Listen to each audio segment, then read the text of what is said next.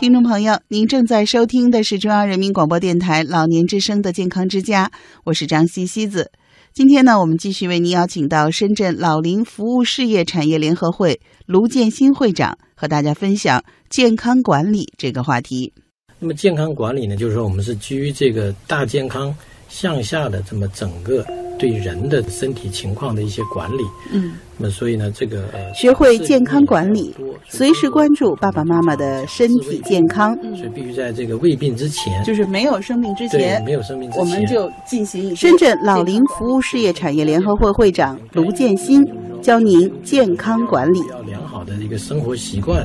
呃，这个是要呃日日积月累去培养的。第二呢，就是说这个嗯，从呃现在科技来说呢，也有一些比较好的一些监测手段，因为尤其是我们现在爸妈这个辈分的这个老年人，他们的这个基本上来说都会有一些慢性的疾病。慢性疾病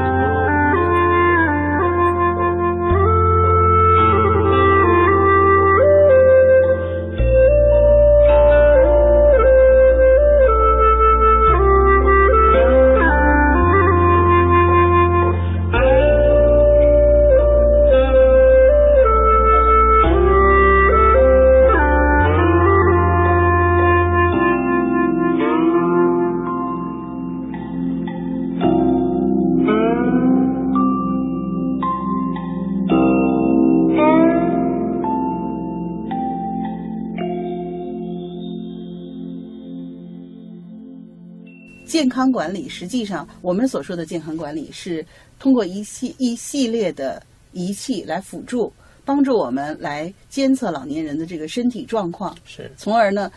达到就是说让他们在还没有生病之前就采取一些调整的措施，来帮助他们就是尽量来少去医院。咱们客观的说，咱们不去医院是最好的。说什么生什么别生病是吧？有什么别有病。对吧？没什么别没钱。那我们的具体来了解一下啊，就是记得前几天我们采访解放军三六级医院的左小霞大夫啊，他提供了一个叫健商的一个理念，就是我们说的智商、情商这个商。那么健商呢，就是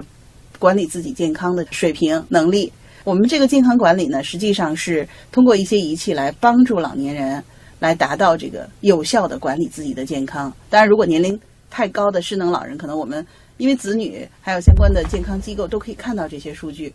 虽然听起来有点没隐私，但毕竟老年人的健康更重要，是吧？说老年人说我今儿高兴，我晚上不睡觉了，但是子女马上就知道了，是吧？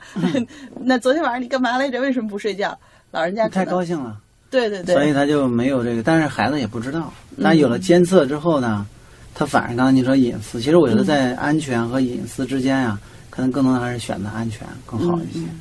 嗯这个我觉得可能老年人确实也可以，就是通过老年人自愿嘛，就是年龄大了，可能他会愿意子女了解他的情况。但如果他的自己能力足够强的话，他可能觉得我愿意保留点隐私，这个其实完全是可以自愿的，是吧？这个呃嗯都可以自愿，因为现在我们这个从监测设备来说，都是做到医疗级的可穿戴设备。嗯那么呃，而且这种设备现在都是比较呃往这个大众化走。那么主要是是对医疗机构来说，它是一些辅助工具跟手段。呃，操作使用上面，老人家也也非常之简单，他基本上都不用去操作什么东西。刚才讲的这个隐私的问题呢，实际上是呃，我我认为也不大会发生的，就是说，实际上它并不是生活在一个被监视、监控的一个状态下面，而是说。只基本上都是对他的这个身体体征发生变化的一个监测，而这个体征变化呢，尤其老人家这个呃凌晨三四点钟的时候呢，他的这个心脑血管的疾病比较，在如果有心脑疾管呃疾病的话，他那个凌晨三四点钟的时候，他的这个发病率是比较高的，啊，那个时候恰恰是爸妈在睡觉，我们也在睡觉，这个服务机构也在睡觉，嗯。那么在这个时候，实际上他的这个情况如何被有效的监测，呃，这个是呃是非常重要的。嗯。嗯，包括他这个，比如说每天的这个，比如说心率啊、体重啊、体脂啊、呃呃血压等等这个变化，也是需要实时采集的。在如果有心脑疾管呃疾病的话，它那个凌晨三四点钟的时候，它的这个发病率是比较高的。嗯啊，那个时候恰恰是爸妈在睡觉，我们也在睡觉，这个服务机构也在睡觉。嗯那么在这个时候，实际上他的这个情况如何被有效的监测，呃，这个是呃是非常重要的。嗯嗯，包括他这个，比如说每天的这个，比如说心率啊、体重啊、体脂啊、呃呃血压等等这个变化，也是需要实时采集的。所以现在讲的这个呃三级诊疗跟这个中国讲的这个九零七三的养老体系，那么如何做这个医养的结合，这里面就提出了一个很大的这个一个一个社会问题，就是说。